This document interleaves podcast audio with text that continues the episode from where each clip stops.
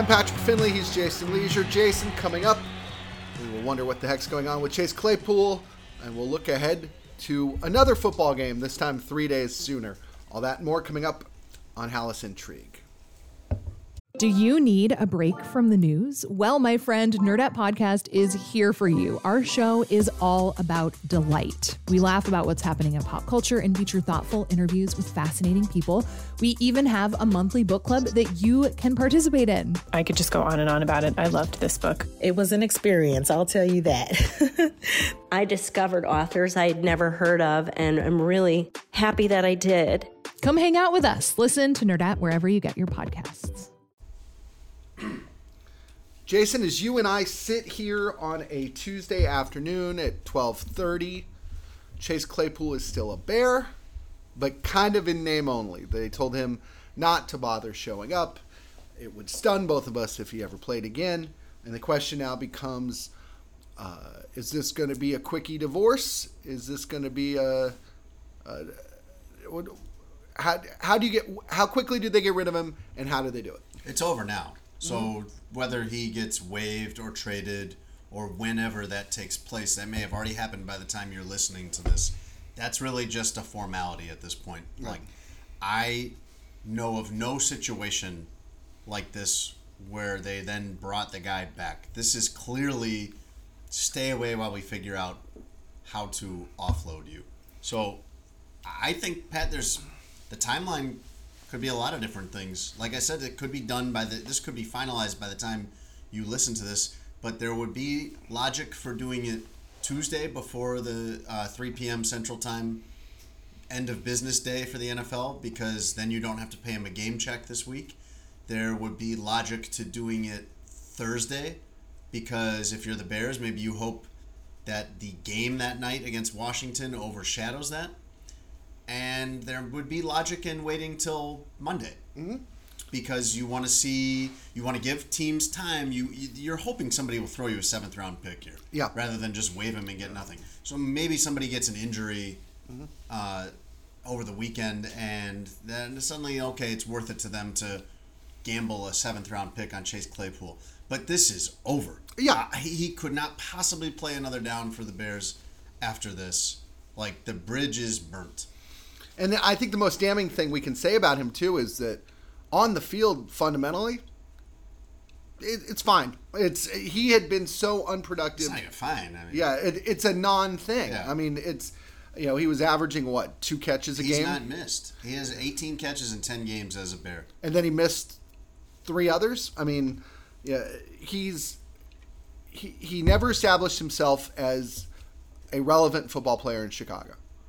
Uh, I don't know a single Bears fan who cares that he's leaving, other than in this context, he is a symbol of Ryan Poles' most public failure. And it is because, you know, the one time, really the first time, Poles stuck his neck out to try to make his team better in the immediate term. He traded a second round pick. This is the first time we saw him go for building. Yeah. Yeah, you're right. Right. Yeah. Yeah. And, you know, and th- that wasn't brutal. a draft pick. Brutal. This yeah. is a brutal pick. Now, at the time, in fairness, that pick was, I think, like lower mid-forties. Yeah. Let's just be accurate about it. It ended up being number thirty-two overall because the Bears finished last in the N F L and the Dolphins had a pick forfeited. How many games have they won since they traded for Chase Claypool, Jason? He, he, Chase Claypool has never been part of a Bears win. He's never been on. No. I mean, yeah. He. I mean, zero. Well, I mean, trying to re- regain where I was headed with that. So pick moves up because the, so the is, Dolphins lose their is, selection. You could see a scenario where Ryan Poles regrets that trade because he trades what ends up being, he didn't know at the time, but ends up being the thirty-second overall pick for a guy who ends up just being kind of okay. Right. You know, they have Claypool, maybe they even extend him, and he just kind of ends up being this B-level wide receiver for a while. And you look back at that trade and you're like, no, that didn't really work out. And sure. whoever uh, the Steelers took at thirty-two, the cornerback Joey Porter Junior, he turns out to be an all-pro. You're like, yeah, that one kind of stinks. This is so bad. This is so much worse than that. Right. If imagine, like, you give up the thirty-second overall pick, and less than a calendar year later, this guy is out the door after ten games. That is brutal. That is a brutal error for Poles. And that move was celebrated at the time, mm-hmm. broadly. Right. Uh, the media liked it, and it was good to see them add. It was good to see them bring in a wide receiver. it was logical because the upcoming free agent class at wide receiver had very little in it. Mm-hmm. Um, but there were red flags at the time. Sure. And there have been red flags on Chase Claypool going back to Notre Dame. Mm-hmm. And the, the biggest red flag of all, and we did say this at the time, Pat, this was in stuff we were writing at the time of the trade, be careful thinking you know something that the Steelers don't, because the Steelers are unloading this guy eagerly. He's young. He's so talented. He's had good seasons for them in their building. They've developed him. They spent a high pick on him. And they're ready, and, and, and they need wide receivers right. at the time. They're right. in a rebuild too, and they are ready to unload him for essentially a refund, right. just to get the pick back that they spent on him at the time, a second rounder. It wasn't like someone came in offering two firsts for Chase right. Claypool. They were happy to just get that second round pick back and be rid of him. Oh. When they're doing that, yeah. you should be super cautious. Although there was a bit of a bidding war. I believe the, the Packers were What's interested. The Packers?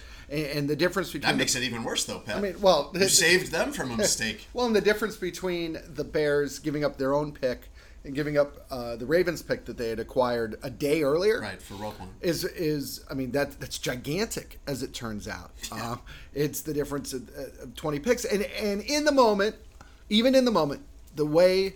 The Bears rationalized it was, look at the free agent market. Nobody good's going to be available this offseason. We need to get Justin help, and we need to get him veteran help, and we got to do it now. And at the time, remember, they are running out Byron Pringle, Nikhil Harry. Uh, uh, who else? Give me another uh, blast from the past. Uh, receivers who... Equanimeous Saint Brown. Oh, wait, he's still he's here. He's still here. Yeah. But they're running Dante out. Dante Pettis. Yeah, they're running out guys who uh, just weren't N F L caliber players. A lot of practice squad. So their rationale is, hey, we're not gonna we, we we're not gonna have any more opportunities to get a receiver like this. We need to do it. And then, as it turns out, because they never win another game, they end up with the number one pick. They end up with D J Moore. I mean, having D J Moore on their roster seemed impossible at the yeah. time, or anybody kind of in that, you know, first two tiers of N F L wide receivers. Well, that's everything going according to plan, though, because right. even at the time of getting Claypool, you got Claypool and Mooney. Right. You need somebody over the top of that, whether you're drafting or trading for or signing them. Right. So on paper, that all went the way that they would have wanted it to go. Sure, but they, but in the moment, they wouldn't have thought that they were going to have access to someone as good as D J Moore. Probably not. It took them losing no, you're right. their next ten games yeah, to get you're there. Right. Um, and even had they wound up with the third pick or fourth pick, maybe they're not getting D J Moore. Maybe, you know, uh, to give the Panthers the choice of who to draft, uh, the Panthers had to pay a premium for that. Regardless, it didn't work. Uh, to me, more alarming than it not working, because I think we've all seen this coming. Uh, more alarming is the, the way the Bears handled it. Matt Eberflus had an opportunity on Monday to come out and be really declarative about why this guy who doesn't fit his vaunted hit system Uh, was told to pack and go. And I think he could have done that and come off like a coach that appeared to be in control, a coach that acknowledges reality, which is a really important detail. And as someone who is who could even sit there and point out, maybe it's not coincidental that our offense looked good without this guy out there. Maybe you say that. Maybe you give fans an excuse to believe that this is addition by subtraction. I think he could say that. I don't think a single person in Chicago would be upset about it. I think it would probably be, Jason, the best thing he'd ever done in the eyes of some fans, is come out and just torch this dude who didn't fit in with them. Not unnecessarily, not insultingly, but be very clear about what the problem is. Yeah, and there's a way to say it by, you know, while still not disrespecting Ryan Poles, who brought him in. Yeah. You know, you could sit there and say, we were aware of the of the concerns about him. We thought it was worth the taking a chance. We did our best. Didn't work. Instead, he gets fired, what, a baker's dozen of questions, uh, that he, that. twenty maybe? twenty. And gives very few satisfying answers to the whole thing. I mean, to me, the, the only, I mean, the, the only fact, or the only time he went deeper than, you know, ankle level on this, uh, was, was when you said, or I believe he told you, like, hey, you got to be on time, you got to be attentive, you got to pay attention here. And, or, and you follow up with, well, did he not do that? So those are the reasons. Though. Right. And then he wouldn't even answer that. He's kind of indirectly hemmed and hawed around saying yes. This is the problem, Pet, is this is a problem that predates Matt Eberflus and Ryan Poles about the Bears just mishandling things right. publicly. Mm-hmm.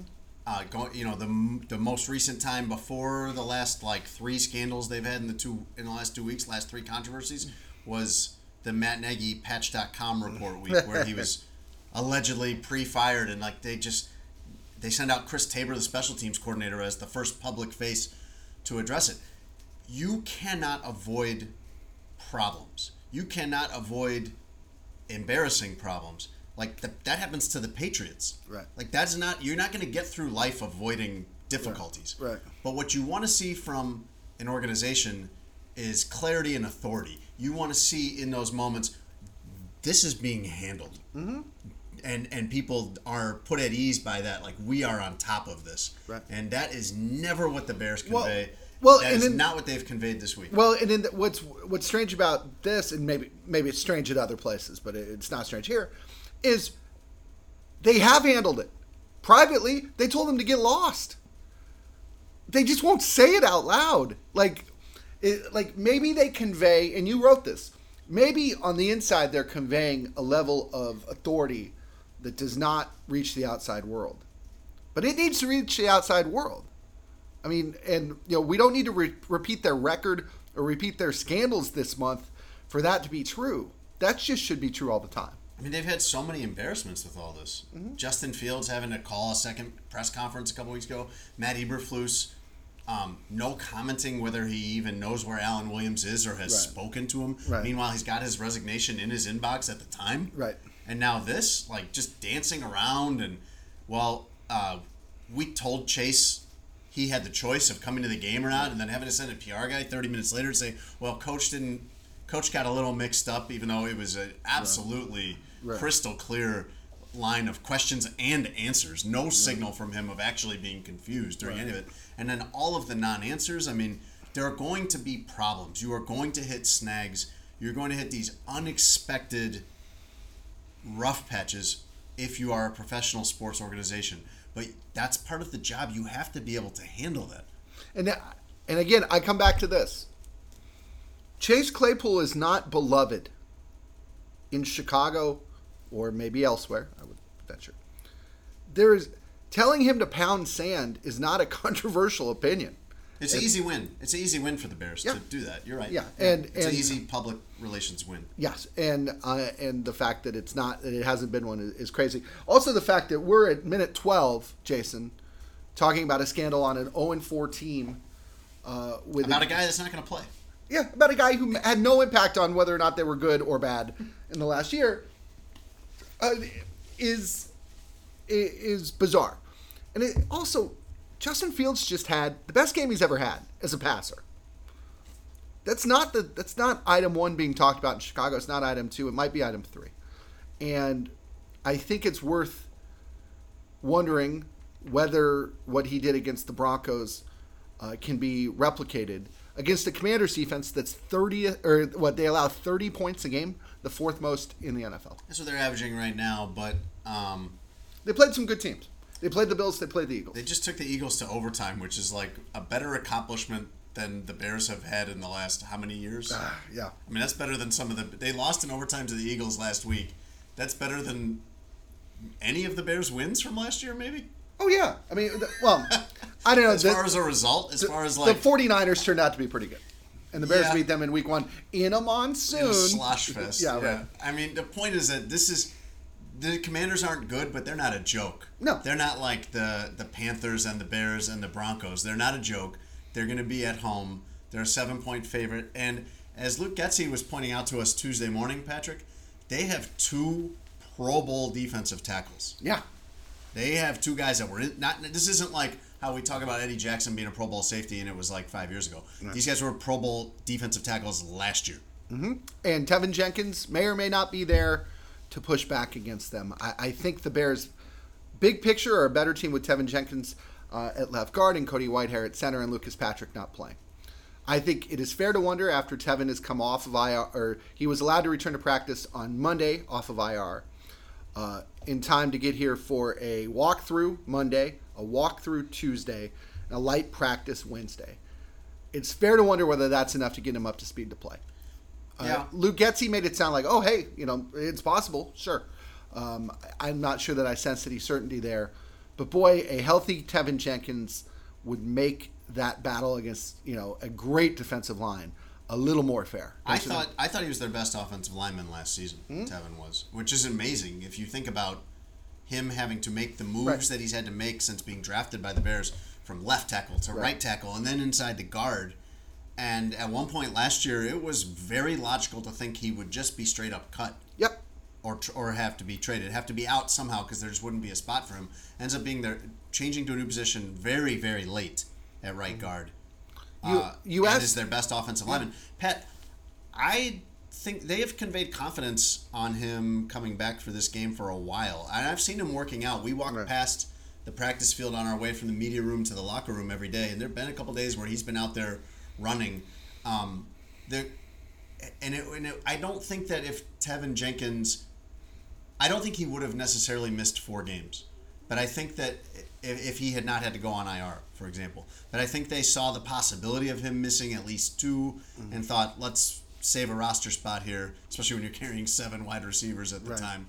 Um, it's not a problem anymore, Jason. Well, I would imagine Tevin gets activated Thursday and then Chase Claypool leaves Thursday one way or the other, um, or in some other sequence. But that would be like a corresponding roster move because Tevin's not on the fifty-three at the moment.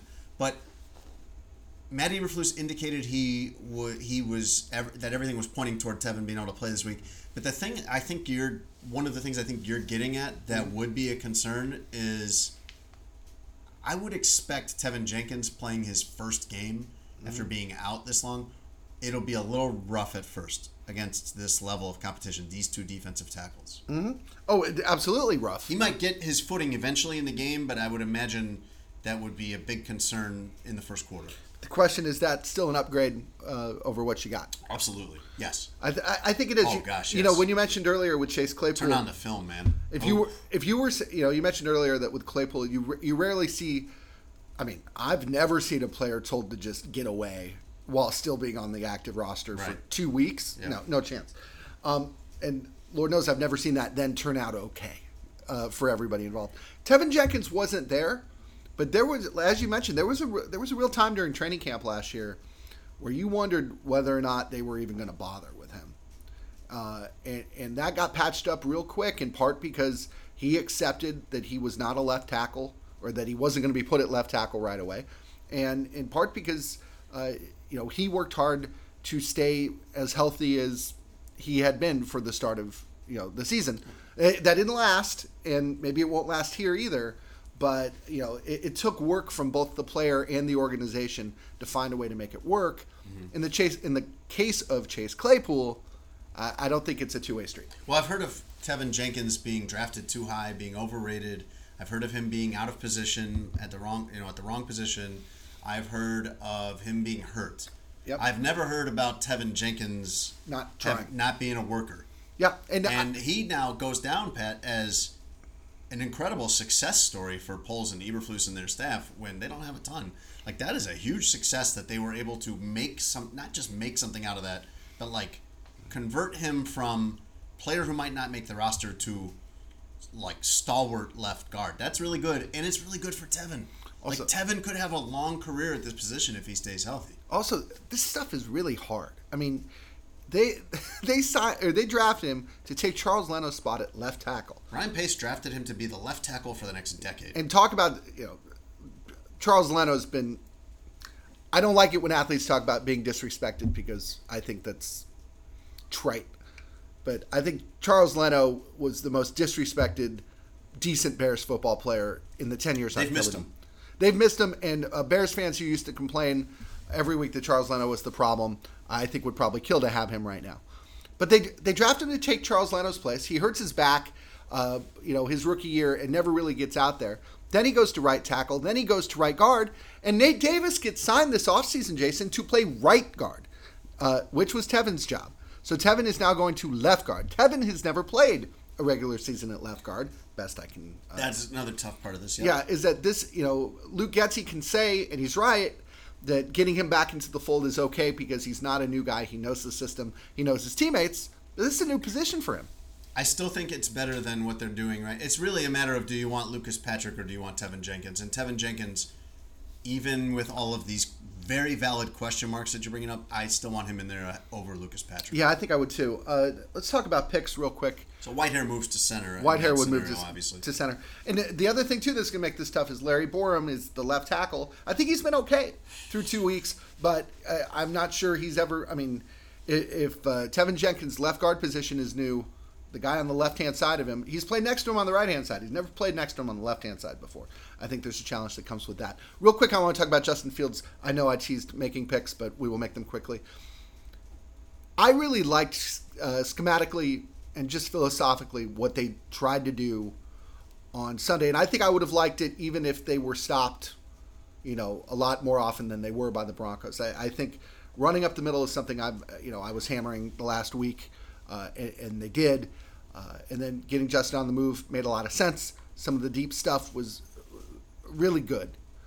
Is this something that can carry over against a defense that, you know, as we said, is better than the Broncos, but that doesn't make them good? They're okay. They're maybe, yeah.